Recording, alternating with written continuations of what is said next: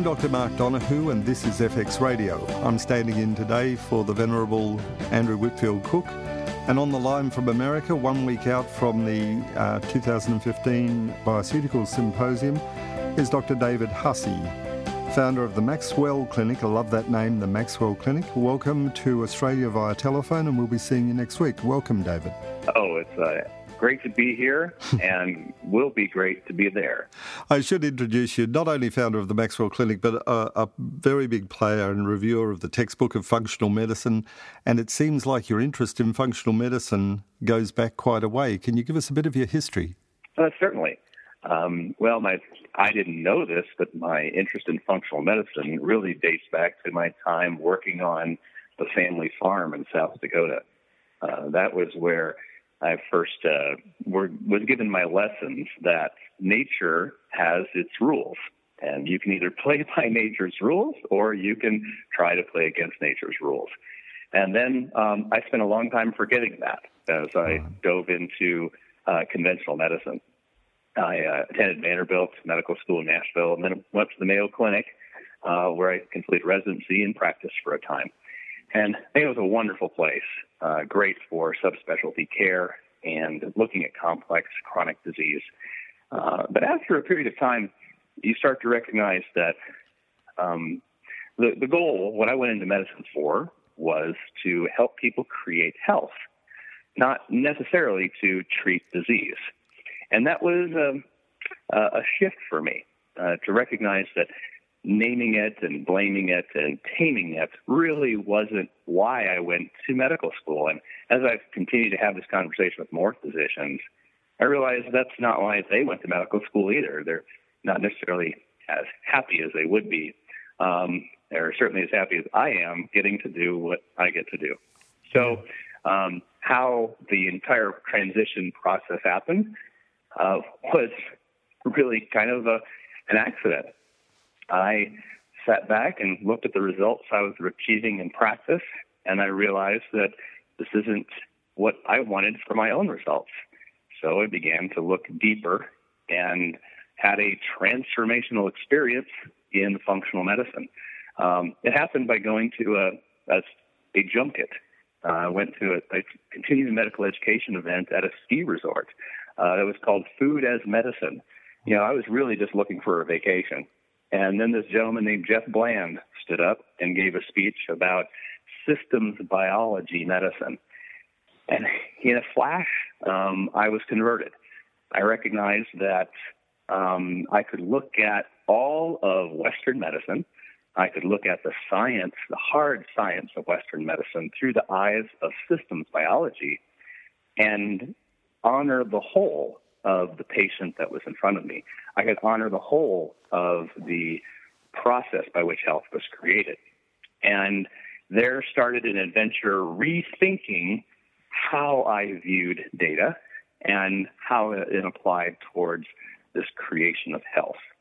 So um, I don't have some a story of my own of my health was dramatically shifted or changed. Right. It was basically just a real desire to find a better way, to find a, a way that worked uh, with nature to create health rather than against nature to treat disease. And the fascinating development is a lot of my orthodox colleagues regard functional medicine as a throwback to the past. Truthfully, you know, orthodox medicine is the throwback to the past where simple diseases with simple single causes presented and they were a job to be done, and we did a great job for a century of finding the drugs and the methods of taming those diseases. Now we find medicine kind of sitting there with twiddling thumbs saying, What do we do next? And when orthodox medicine fiddles with healthy people, it's almost always a disaster. We're disease specialists. And the growth of functional medicine is a growth of okay, we can cope with complexity now. Before we had to have reductionist simplicity, we'd do statistics, we'd say every person is not an individual, they're all part of a group. And for simplicity, we kind of made it simple, won a lot of those battles. And now the battle is what do you do with the complex? And I think functional medicine rises at exactly the right time to take those systems approaches and say we can handle complexity. It's a new education. We have to open our minds to something that we're not very good at. We have to, you know, look at processes and ultimate causes and the personal and individual approaches. But we're capable of that now. And uh, while it's a throwback, it's a little bit like the environment that you've come from yourself. Farming is a throwback, but it teaches us deep lessons about biology, and that's what I love about functional medicine. The biology is king. And I think what you've said is so keen because really science is all about describing reality. That's the job of science.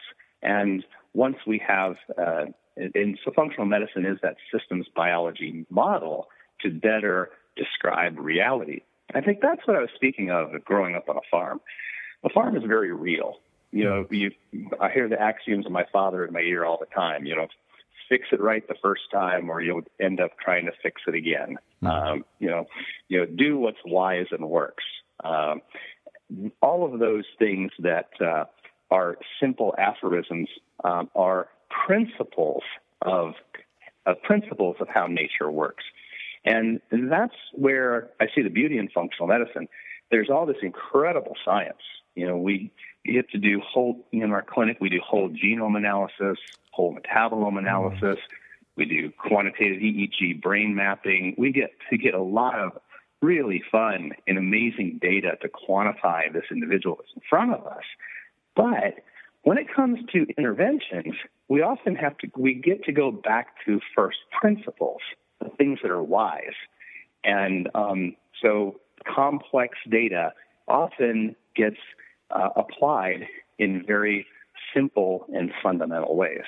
So while it can be um, a lifetime of entertainment for a nerd to dive into all of the minutia, um, it also is a wonderful experience as a clinician to get to see people actually get better uh, as a result of doing things that may just be a, fundamental um, alignment with reality as opposed and uh, so much fun. Yeah, it, it, it is. And you get to play with great toys like the QEEG. Um, the the ability to handle that data is, of course, a function of a, a computerized world. But the beauty of the computers, the soft touch of it is then you can take that information and bring it back to something relevant to that individual person. You don't have to just say, you have breast cancer and your drug therapy will be the breast cancer therapy.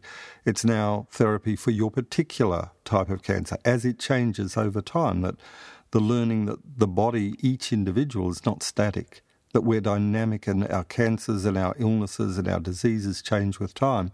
That's overwhelming for the doctor who just likes a nice, simple diagnosis. But when you're a nerd with these toys, you can follow it over time and adjust and give the feedback.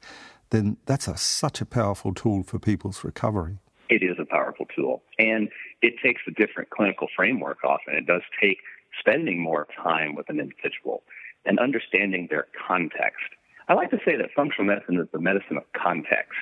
Mm. Uh, it, it's trying to under, recognizing this unique person this 100% unique person in their genetics, their environment, their exposures that's coming to at this unique point in time in their life with unique sets of relationships.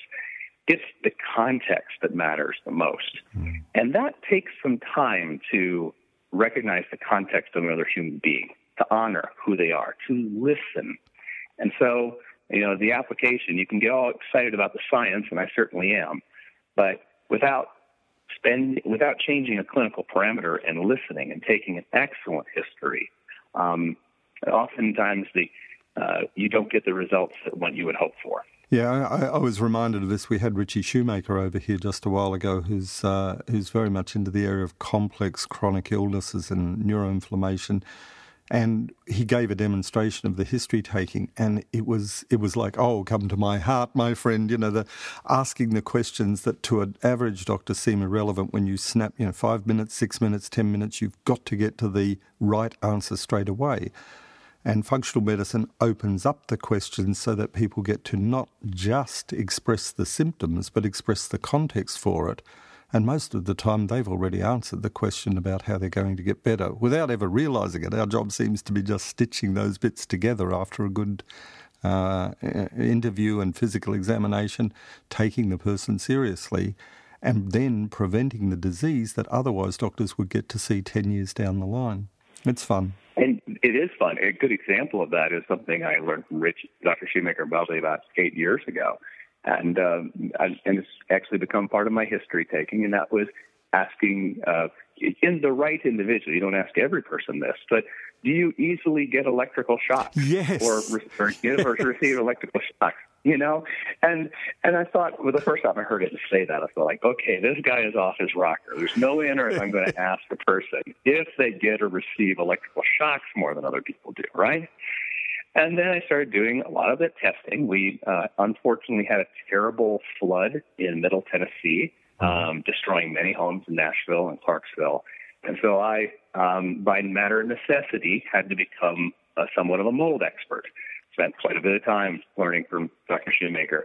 And in that and all the testing, realizing that, wow, osmolality yeah. and antidiuretic hormone abnormalities are rife with uh, in these populations. It changes the, you know, the electrolyte makeup, uh, and therefore changes that person's uh, electrical valence in in context with their surroundings. Um, blew my mind. I was like, oh, wow. You know, just what you, medicine loves to make one arrogant, you know? Mm. being, being the expert uh, often puts one into a, a, a, framework of not being open to learning uh, what's really uh, remarkable. And the amazing thing to, to mention that to a patient and, and ask them that question. Well, do you receive or give shocks more easily? And they do. Their mouths just drop open. Like, I, why on earth would you answer ask them that question? And then the healing happens because now they are already seeing themselves as not a crackpot. Yes, they are. They are starting to say that, wow, maybe maybe there's a hope, and b maybe I'm not crazy after all. Hmm. And um, and that in itself is an act of healing that occurs to be understood. It, and that's part of the fun of this medicine too. It sure uh, is. Helping people make make that transition. In fact, I was going to ask you that. This Mm-hmm. despite all of our, you know, we are reformed, we don't think in that Cartesian way, the mind body the you know it's either physical in which case any doctor should be able to make the diagnosis or you go over to the psychiatrist, there's the kind of the dark side of the mind doesn't have a bodily representation. It still sits in the consciousness now. A doctor who's busy, who can't figure out which category a person fits in, passes them to a psychiatrist who typically now reframes it in terms of you have a chemical imbalance in your brain. You were born without adequate serotonin or monoamine or whatever the, the particular predisposition is, and we have a pill to correct that. So, uh, this mindset of you either are physically ill or you are mentally ill, but in a way that is mysterious and unrelated to everything in life, not related to diet, lifestyle, environment, or anything else. And that isolation of the psychiatrist to then administer powerful drugs that change the trajectory of the person is, I find, one of the most reprehensible ideas in medicine at the moment that we don't do anything for health. We just give another pill, which is going to change your brain around in a way that we find more acceptable. Yes, and, you know, um, Daniel Amen with a great quote in that psychiatry is the only specialty that does not examine the organ they treat. Hmm. And, you know, what a, and the first time I heard that, I thought, yes, you're absolutely right. That's true. And um, we do uh, quite a bit of quantitative EEG, uh, which we call brain mapping.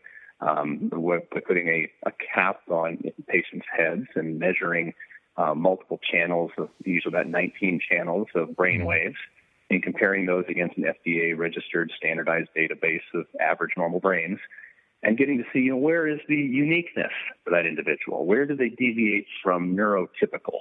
And um, and then we also do measurements of quantitative uh, uh, full scalp um, evoked potentials, which mm-hmm. is measuring how fast do brain waves race through the brain when under a particular task of vision, attention, or or processing, and and then sit knee to knee with an individual and go over the structure, function, location, interrelationships with the challenges that they may have, um, again goes to this. They both feel a sense that I am not to blame for the challenges that are going on. Hmm. And I have a heightened sense of responsibility to do something about this. Yeah. And and I think I think that's really wholesome. That's where we're going to change our healthcare systems. That individuals a uh, can let go of shame and guilt by better understanding themselves as whole creatures that have uniquenesses that may fit or may not fit with their present surroundings.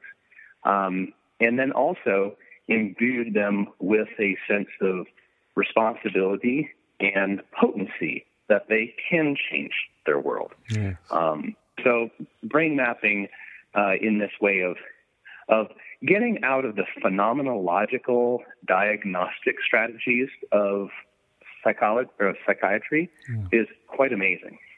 Sorry, I like that. And, you know, my uh, that's what happens. You go to too much school. You start throwing words around with two syllables. But phenomenological is that you know we're it's that so you walk in the door and say, "Doctor, I'm sad." Oh, that means depressed. Hmm. So therefore, you have depression. We are going to name the disease off of the symptom yes. itself. That's a phenomenological diagnosis, which really when one looks at the quantitative EEG, there are many, many different ways a brain can come to the point of expressing that um, unique depression or that, that unique symptom. And some of them are electrical, and some of them are biochemical, and some of them are um, beyond any of those realms, right? Even in yeah. essence with being, right? So. They are, and I, I mean, this. I, I think when you look back historically on the DSM, the the concept of a diagnostic and statistical manual it, it does remind me more of a religious text than it does remind me of science. It, you, you shall fit in this category because the person with the most credentials says that's the category you belong in. And there is no way of escaping that that uh, diagnosis because it is by definition what the person believes the definition to be. And in fact, I love it that there's uh, there's even a, a diagnostic category in DSM uh, I've forgotten the name of it, but basically, I believe you're depressed. You need a SSRI. The person says, I don't believe you're right. That's a condition, an oppositional condition that you fail to accept authority, and the treatment for that is an SSRI. so there's no way out of it. It is self referencing that if you disagree with the diagnosis, you have a new psychiatric disease, which, by the way, just happens to need exactly the same medication as the one I told you about before. I, I, oh, that's great. Yeah, I, I have a, a, short history of this. I was in a in a Sydney University over here, and I was out at a a hospital called uh, Lidcombe Hospital. It had one bright light, and that was neurology. The best neurologists from Sydney were there, and I had the joy of being with them. But in 1981, there was discussions going on about why people appeared to be getting better when their food was improved at the hospital, and the, and the uh, the uh, psychi- the sorry the neurologists were saying, well, it's got nothing whatsoever to do with food. It's our brilliant treatment.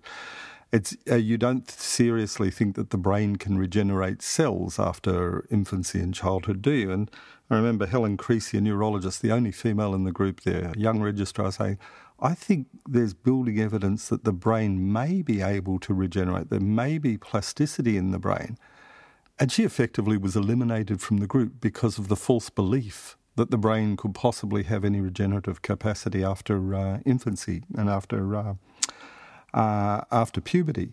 And now it seems as though that's absolutely everywhere. That neuroplasticity is a given, and the question is, how would we direct that? How would we do something about it? Do you have any kind of take on this whole process of neuroplasticity and how it is involved with health and the body and the environment? Yes. So, um, Donald Hebb, a renowned psychologist uh, from Canada in the 1950s, um, coined a phrase that neurons that fire together wire yeah. together. And, and, and that is really the essence of learning in mm all of its forms. Whatever we do today, whatever whatever, however we exercise our brain, that is going to prepare our brain to be better at doing that same thing tomorrow. So whether that happens to be doing math or playing the piano or or even lying, uh, the brain is going to create itself day after day to prepare to be a better brain tomorrow. And that is functional neuroplasticity. The fact that we learn throughout the course of our lifetime, is it not, it doesn't seem self evident now that we must have neuroplasticity? Mm. If we did not have neuroplasticity, how could one explain incremental learning? And that's, I think, when the retrospectoscope is such a powerful interest, instrument, isn't it? It is. So, um, so, um, so in the if we recognize that the brain's main job is to learn, the brain's main it's a design is to remember, learn, and process, then dysfunctions of the brain, whether that be dysfunctions in terms of mood, attention, um, spatial orientation, uh, processing of information, uh, all of the functions of the brain, therefore, are dependent upon our ability to learn, therefore, are associated with neuroplasticity. So, if we can enable that brain to have a more focused neuroplastic response, if we can shape the brain's electrical, biological, structural function to be one that has higher states of resilience, basically higher levels of self organization, and um, then we're essentially improving function by improving learning. And that's a, a there's a technique called neurofeedback that we actually can train the brain to express different um, levels and different uh, different levels of brain waves in different locations, um, and thereby make that brain more highly self-regulatory. Right. And um, and all that kind of sounds like a lot of mumbo jumbo um, at the first glance, but the more one looks into it, um, the the data is overwhelmingly clear that we can train our brains to be different tomorrow than they are today. And um, the process of neurofeedback has been dramatic in turning around the lives of individuals with head injuries, depression, anxiety, attention deficit disorder. Um, and it all goes back to learning. It all mm. goes back to neuroplasticity. And um, so a great joy to I, see those things happen. Yeah, I, I wanted to kind of address that because there there is still this feeling around that trauma, you know, in the early years of life will percolate through and will never let go. That you know the, the the pathways, the amygdala pathways, and the alertness and the hypervigilant pathways are kind of hardwired in after those first few years of life, and I, I have this suspicion that our unwillingness to believe it can change almost perpetuates the inability to focus on how to, how that change can occur. Do you do do you address that in the clinic that say we're chronic depression or anxiety depression, that kind of you know flashing from one to the other, hyper response, under response, and it seems difficult to break through, but there are plenty of people that I've seen with different techniques that get themselves out of it and rewire in some way or suppress that hypervigilance. And I'm, I'm really fascinated about how that can happen. Mm-hmm. And the evidence abounds. There are many different ways that this can be accomplished. That just because we have had an early childhood experience that increases the methylation of our corticosteroid um, uh, receptor genes in the hippocampus, leading to a higher level of corticotropin releasing hormone and therefore a higher level of stress response chronically, which actually, you know, which changes our stress response through the entire lifetime from a prenatal event or an early childhood event. Even though those individuals will almost always show a hypervigilant response on quantitative EEG. Mm. Yet, those same individuals will have that hyper um, hypervigilant response improved with neurofeedback or biofeedback, such as heart rate variability, paced breathing, uh, respiratory sinus arrhythmia training, um, galvanic skin response or temperature training. Um, there's many different ways that one can intervene. And certainly through psychological tools, um, certainly through counseling, through experiential um, approaches, you know, we see people have conversions, right? right? And you know, we, we, we see individuals change their mind. And this idea of changing your mind, that is a physical event. it's really remarkable, right? You know, we say the word, I've changed my mind. That that's cool. You changed your mind. And and so we don't know the limits of how we may change our mind. We don't know how much we can change our mind, but we know our minds can change. And it's only again through that retrospectoscope that we can say for certainty, oh, that was possible. Right. But um, I think I totally agree with you. We underestimate our plasticity. We underestimate our ability to heal so dramatically that we have, um, and and that's a shame. That's that's a tragedy in and of itself. It is, but um, it's that, remember it's also a business model that uh, in psychiatry you can be on lifelong drugs for something which is a very, very profitable thing for pharmacologists, uh, for the pharmaceutical industry, and for the doctor, and for repeated um, consultations. It's a business model that works in a multi trillion dollar industry around the world, where if you actually have simple biofeedback techniques that people can use to escape from those kind of conditions, it makes a bit of a mockery of the whole DSM and the the uh, story that brain chemistry has just broken and we need to fix it. So, that giving the ability back to the person to modify their own mind, to change their mind, I'm hoping that that's what you're going to be talking about when you get over here for the symposium. What doctors can do, what practitioners can do to help people down that path, diagnostically and therapeutically. Absolutely. And the um, there is a lot of threat here um, there's a threat because our brains, whatever our brain set point is, that is our bias. Hmm. And so whatever belief we have is, I like to call it, you know, soft wired in us. And it's not hardwired, and it's not yet software. It's really softwired. So if we made a commitment that, yes, depression is a Prozac deficiency, right? If we really think about that, does that mean arthritis is an ibuprofen deficiency? You know, does that mean uh, we're? It's, it's ludicrous when when one thinks about it that that is actually the definition of that process. But it's it's a threatening model to change one's mind when you're an expert, and that in itself is neuroplasticity. So you, it actually requires a healthy biological brain to exercise the highest levels of neuroplasticity. Mm. So it's not just about electricity, it's also about biochemistry. It's, it's because if one doesn't have good biologic function, such as yeah. your mitochondria, neurotransmitters, lipid membrane transport, um, you know, and, and the signaling pathways, if one doesn't have a biochemistry there to support the electrophysiology, then you're not going to be able to learn. You're not going to be able mm. to hmm. change your mind as well.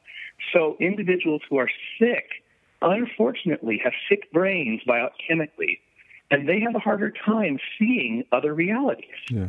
And we all know this from our own lives. We we've been with people who are really ill, and their lives start to close up. They start to see the world shrinking around them. And as providers, practitioners, this happens to us as well. The more the more unwell we are, the less flexibility we see in the system, the less ability we have to have a neuroplastic event, whether that is in our content of our thoughts or in the bias of our electrical signaling. So um, it's, it always goes together. It's the brain, it's the body, it's the being. Mm-hmm. There's brain, body, being. That's how I organize the way I look uh, at a patient. Yeah, that that idea you can't see it until you believe it, and you can't believe it till you see it. And medicine's very much on the line of we have to wait until it is in a journal before it is in the evidence base, and we do not accept anything in the evidence base. A naturopath friend of mine, William Vader, many years ago coined the term psychosclerosis, hardening of the attitudes. And uh, he applied that to me as a doctor. He, he, he challenged me in that way to say, that's just your psychosclerosis. You know, if you could open up those little attitudes of yours and get to see what's happening around you, this would provide a new, a new version of reality. And uh, it took years. It took years of people badgering me and listening to people before I saw that what people were doing was helping and curing themselves. I was a bystander offering drugs or non drug therapies, and I was still amazed that once a person believed something could be true, I only needed to say, yes, you can change your brain or your mind, and people got to work doing it. Whereas the neurologists that said, no, no, too old, you, nothing, you're going to depend on drugs for the rest of your life, they took that story. They said, I must be on this drug for the rest of my life. And my early years in Lidcombe Hospital, I was under a registrar whose one goal in life was to minimise drug use. He took people off the drugs and normal, healthy people emerged from under them. So I was impressed by that. I wanted also just to talk about a couple of particular areas. The um, will you be dealing with in the symposium with the? There are three areas that fascinate me and that doctors, as doctors and uh, integrated practitioners, we try and manipulate. One is the environment. We've talked a bit about mold, but people with uh, paints, pesticides, with exhaust fumes, with chemicals that do actually, you know, get across that blood-brain barrier and do make a change to neurological function. The second one is the gut, the that interaction between the gut and the brain, especially the kind of autonomic responses that seem to get so messy when the uh, when the gut and the microbiome are unhappy. And the final one is uh, immunology. So, I mean, there are three big areas environment, the external, external environment, the internal environment, and then our surveillance system. That, that fascinating link between immunology and the brain and how much of the chemistry, those two systems, they're not really, they don't even look to be different systems anymore. They seem to be the one system, one outside the brain and one inside the brain. So, are these things you'll be dealing with at the uh, symposium? Uh, absolutely, and much of that will take place in our our first uh, the first lecture and some of the the workshops that follow there. Um, you're right on target that the neuro uh, endocrine immune uh, axis is in, incredibly tightly linked. Uh, if we think about it, our uh, immune system's main job is the same as the job of our brain. It's to learn so that we may survive. Yes. And um, the, and and when we just like when our brain learns dysfunctional things, uh, we may inhibit our survival. When our immune system learns dysfunctional things, it may also inhibit our survival. So they really are uh, different sides of the same coin. And then, and likewise with the neuroendocrine system, uh, that the brain's job of communication mm-hmm. uh, with neurotransmitters is very much analogous to that job of communication via hormones. And so, there, it, we are a whole creature, yes. and so we will we'll be describing uh, some of these relationships and to understand, you know, where's the right place to start? Yeah, where do you start when you have a complex issue like this? Exactly. And and so to step back and say, hmm, what are my spidey senses telling me about where we start with this individual? If you have ten individuals walking into your door uh, with uh, walking in with depression, um, I I drive my staff a little bit crazy because we don't have a single protocol in our office. However, we have many fundamental principles um, so that individuals can be um, honored and acknowledged um, it, as by looking at their fundamental underlying function. Um, so it's going to be a lot of fun to dive into the biochemistry. I'm also looking forward to the other presenters. Um, Dr. Joe Pizzorno is going to be going through in-depth analysis of toxicity. Yes. And um, the relationships of toxicity in the brain uh, is something you shared with me that you've had some experience with in the past. Yeah. Yeah. Uh, what that, was that again? Well, uh, I I was involved in with as you as I told you I met Bill Rea back in 1984 and uh, it changed the direction. You know I was seeing farmers affected non complaining farmers affected in ways that were just mysterious. They didn't fit any diagnostic category. And Bill came to Australia, and in a three day series at the Environmental Medicine Conference, I, I got to see how the chemistry of the world outside influences the behavior and function of the person in really, really critical ways.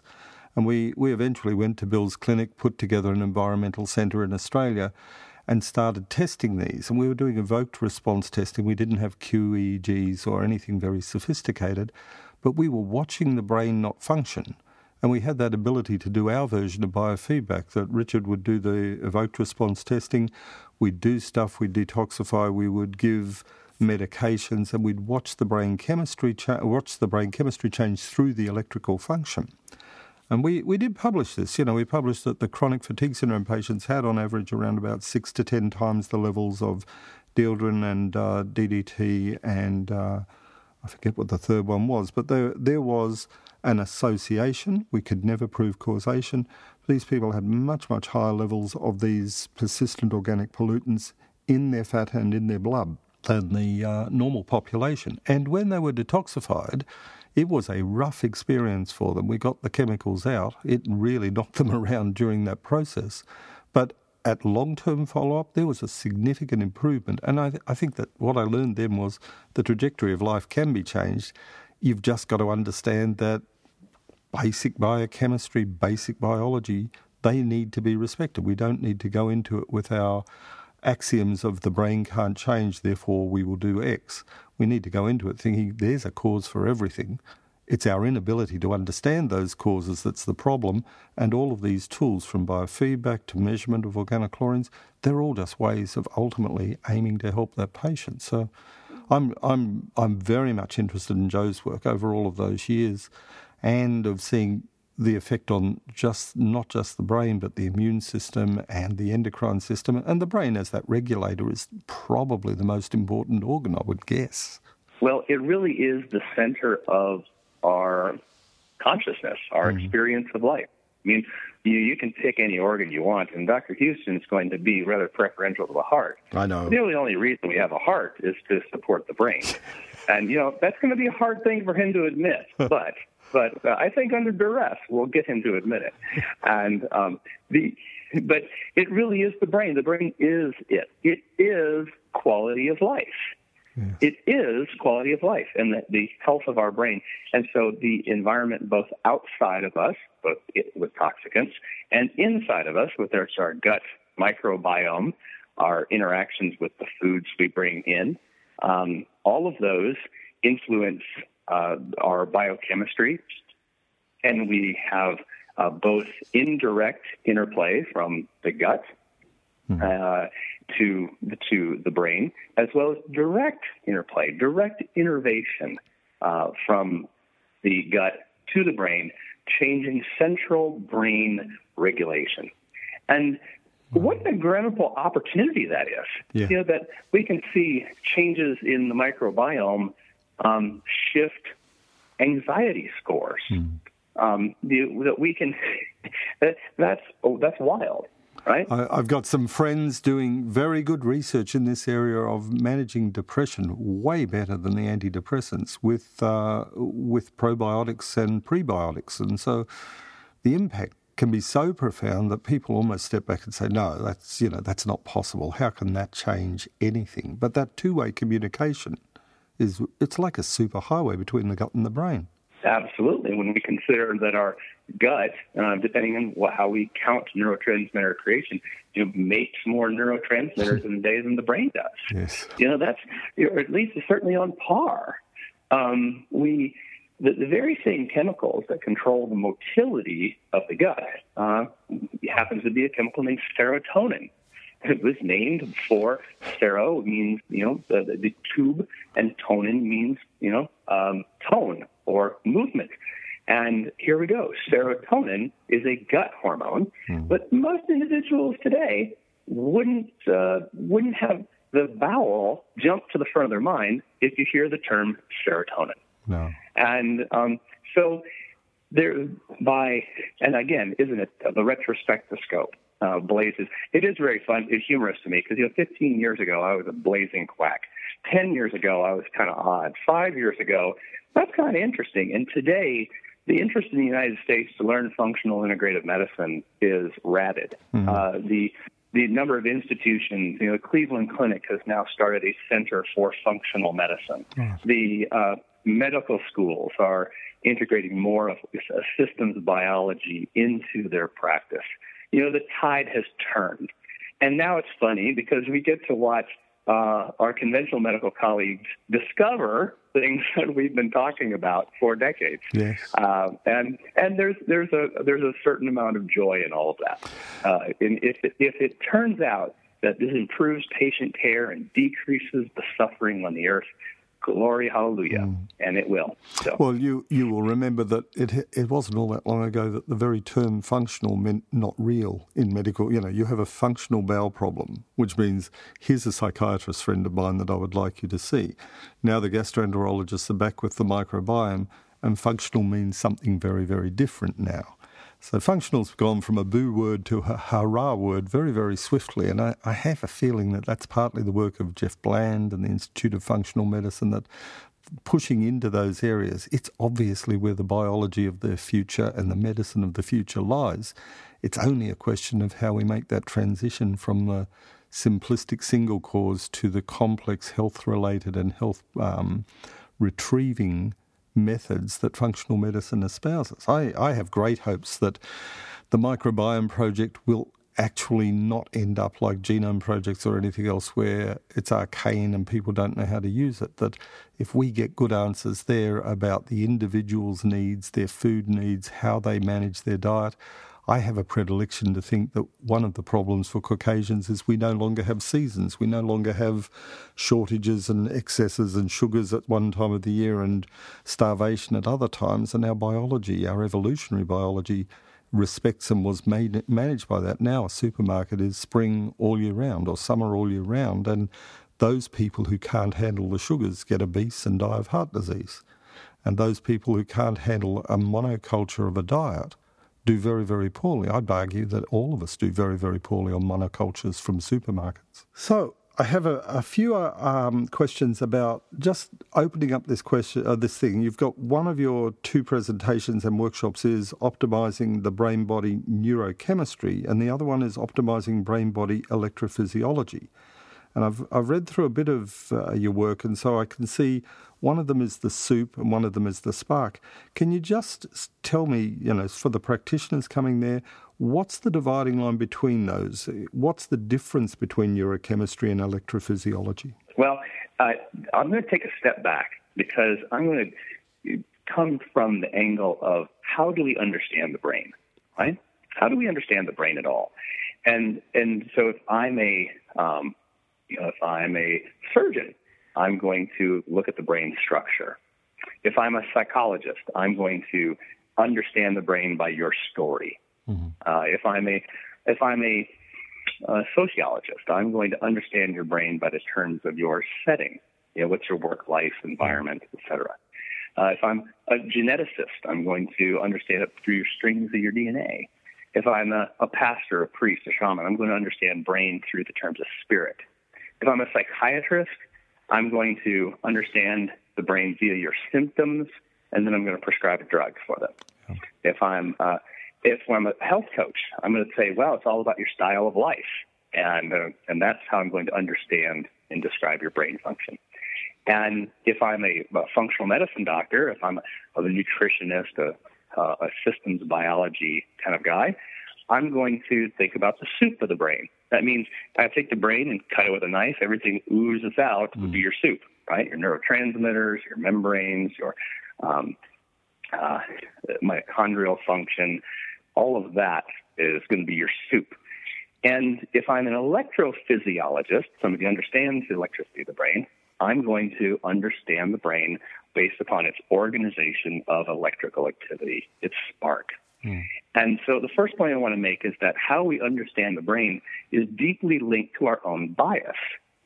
And, and that's, it, that bias is the center of brain function, really. Mm. So if we're honest about bias, that each one of us has a bias, and that bias is actually our core strength, that means that's usually the thing we know the most about, then we can start from that bias.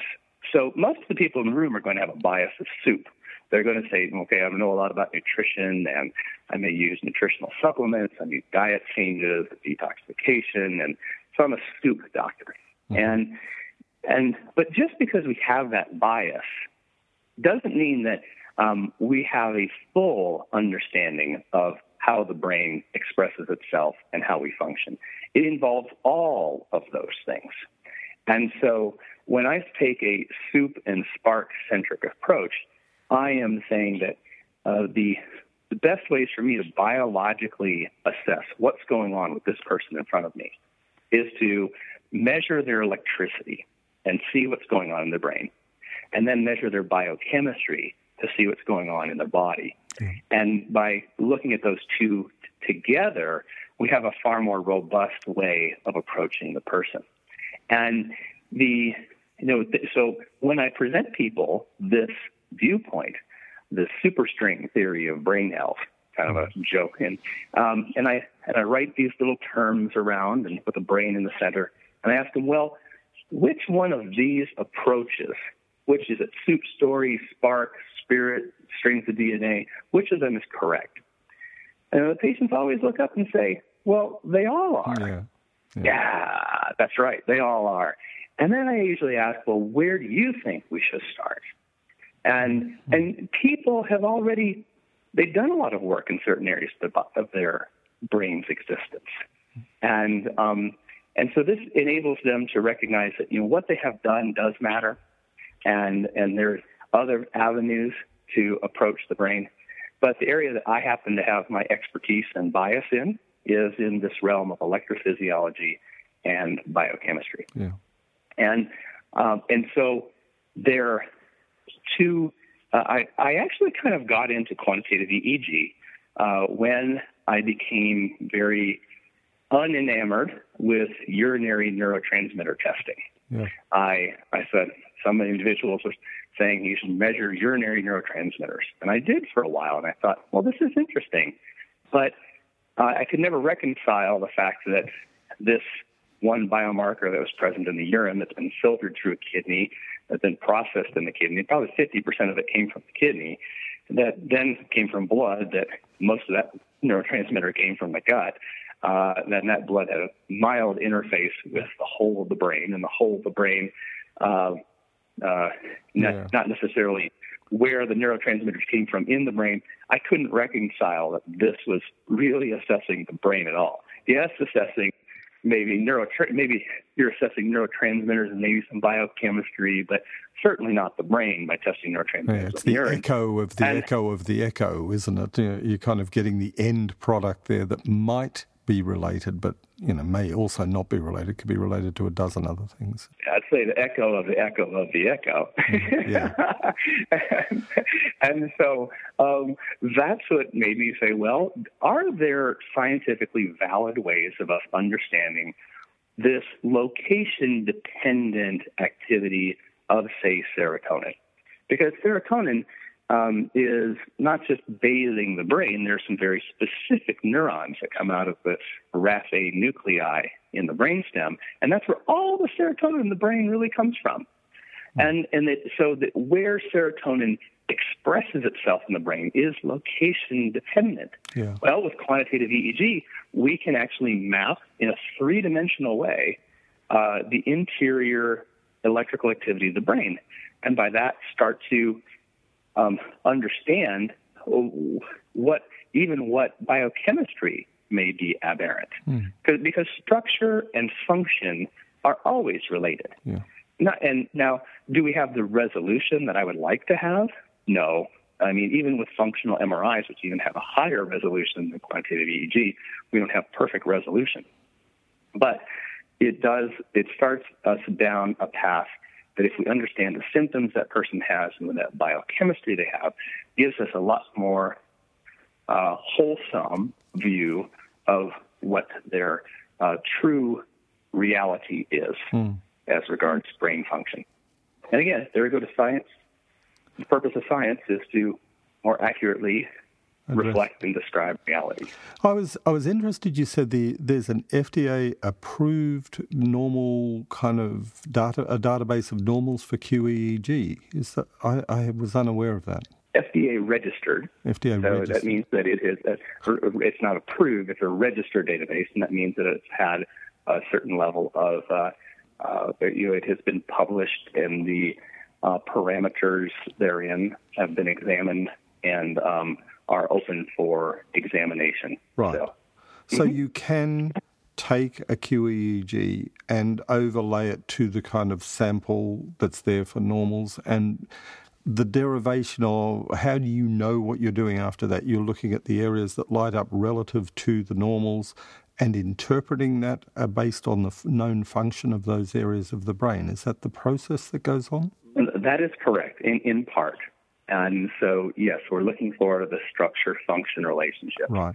Different speeds of brain waves are indicated with certain disorders, such as uh, very high beta waves, which would be up around you know anywhere from 20 to 30 hertz in the central part of the brain. The, the cingulate cortex is very often associated with something we call busy brain. Hmm. Um, a uh, you know individuals that have a higher level of anxiety or a high hypervigilance, mm-hmm. um, or an uh, excess delta waves uh, may be indicative of a long tract neuronal injury, such as we would see in multiple sclerosis or some of the dementing disorders. Um, so, alpha has a lot of interplay with depression. So, the waveforms can tell us things. And then, certainly, the location of where those waveforms are um, inside the brain, um, because of structure function relationships, can give us more insight as to which networks are being implicated. And I want to emphasize networks you know, the hmm. brain is a network of networks and networks overlaying networks. It's not uh, like the Broca's area or Wernicke's area, where there is one spot in the brain with injured would give a predictable response. No, that's not the way a functioning brain works. The functioning brain is by multiple hubs scattered throughout the brain, uh, organized via predictably strong uh, neuronal interrelationships and connections. Uh, that's how a normal brain is organized. So I'm actually getting to do some work in network analysis mm. of brains. And I think that's going to give us a much more robust understanding of brain function as opposed to brain disease. We're going to see already we know that there's overlay within a particular network uh, like for instance the affective network, that will express itself in mood abnormalities.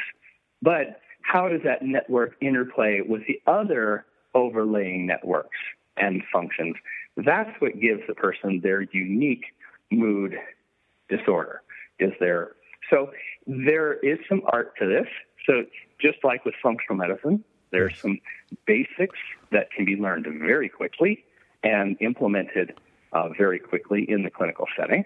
And then you also have this wonderful lifetime of learning where you can continue to go deeper, right? But know nothing. You need to yeah. read the person, and uh, that the person, the individual, the person in front of you is still the most important person in the world at that time. So. Uh, I, I have Absolutely. my problems with the statistical approach to medicine that every individual is just another variant that could have been picked up in a randomized controlled trial. And I've never met an RCT patient in my entire 35 years. the, the, the, one that never smokes, that takes their pills, that does everything, that, that's just not the real person. The people that I see take this information of the testing and the functional testing and they deeply feel that it's right and they change their lives with that knowledge. And Some of the time, we as the functional medicine doctors don't have to do much apart from give people the wherewithal to know that they can change and that they're not crazy. And that's uh, that's I think 2 mm-hmm. very powerful things. Yes. I'm hoping. I'm hoping as well, though. That, I mean, I'm guessing that the um, that the lectures are going to be here's you know the neurochemistry, here's the soup, here's the spark. But I'm guessing that the workshops are more focused on what can the clinician do to reorganize, help, and to give a better outcome for the patients. Is that the way that this works with the with the uh, lecture followed by the workshop? Absolutely, because um, as you noted early on, I am not an academician. I am a practicing clinician. I'm very proud of my Mayo Clinic heritage uh, in that it was a Clinton Mayo Clinic is very much a clinic. It's not a, it's not foremost an academic center. Right. And the um, the and, and it's it's very evident in in seeing um, that area of emphasis there. But um, so yes, the the purpose of, for attendees is to walk away so that on Monday morning their practice may be transformed. Hmm. They may have new tools to better care for people, and that they would also have a better context by which to approach patients yeah. and think, hmm, what is next? How can I look at this situation differently? Hmm. So, and if really all of the best learning in medicine happens via our patients. Yeah. And so I'm going to be presenting several case studies that will help anchor the, the information that we've gone through during the didactic sessions. That's brilliant. Uh, and then also having having time for questions. You know, this is a uh, interactive time, and I love that period of time in between sessions where I get to interact with uh, participants.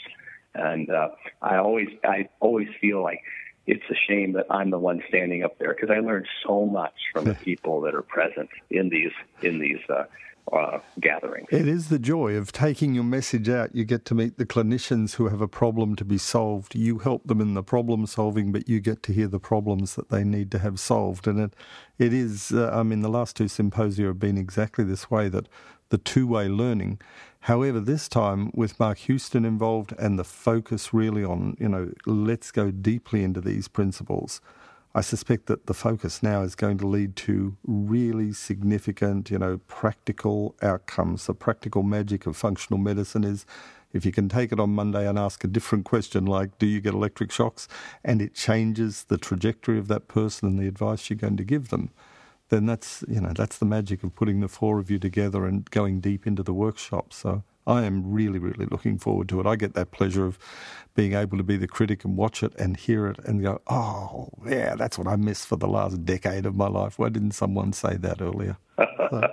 You'll notice when you meet me, I have a rather flat forehead, and that's from many, you know, a couple decades now of getting to hear something and and I going, oh, immediately slam my slam my open palm into the top of my head. It's been shaped like that over the course of many years. Well, I, I hope oh, to help. I, I hope that. to help flatten it a little bit further over the uh, over the next week's symposium. David, it has been absolutely delightful to talk to you. I'm busting to meet you uh, next week when you arrive. I all I can think is attacking the brain is, you know, it's the mother lode. It's the place where we all want to understand what is going on. That's the input and the output for the person. And as you say, you know, the heart is just a brain support system, although not every male thinks that. There was a story long ago from the sexologist saying that the brain is simply a penis support system for procreation. and, and I think that's the kind of biological idea that everything is around procreation and the brain is only there to tell us of the threats to procreation and to keep us out of trouble and to find the right mate. so we'll have a lot of fun. You know, you're, you're, causing you're causing me to have to rethink my paradigm. Yeah, that's right. Oh, that, there we go right. again. It all uh, it all relates to mating, palm to forehead, mating, eating, and fighting, and uh, and winning. But I, look, I'm busting for it because new tools to give us better understanding and simple interventions. The idea of biofeedback, the idea of those kind of approaches is stuff that we as functional medicine we kind of intuitively know we don't have easy access to tools and as those tools develop and you do this kind of work delivering that information here's what you can do to understand here's how you work with the person and here's practical magic that can make a difference to that trajectory that's the magic of the Bioceutical Symposium, and I think this one's going to be a beauty. I'm, I'm really looking forward to meeting you all. And I'm you. Thank you for your time. Thank you very much, David Haase, at uh, next week's Bioceutical Symposium. This is Mark Donohoe for FX Medicine, and I will see you all at the symposium.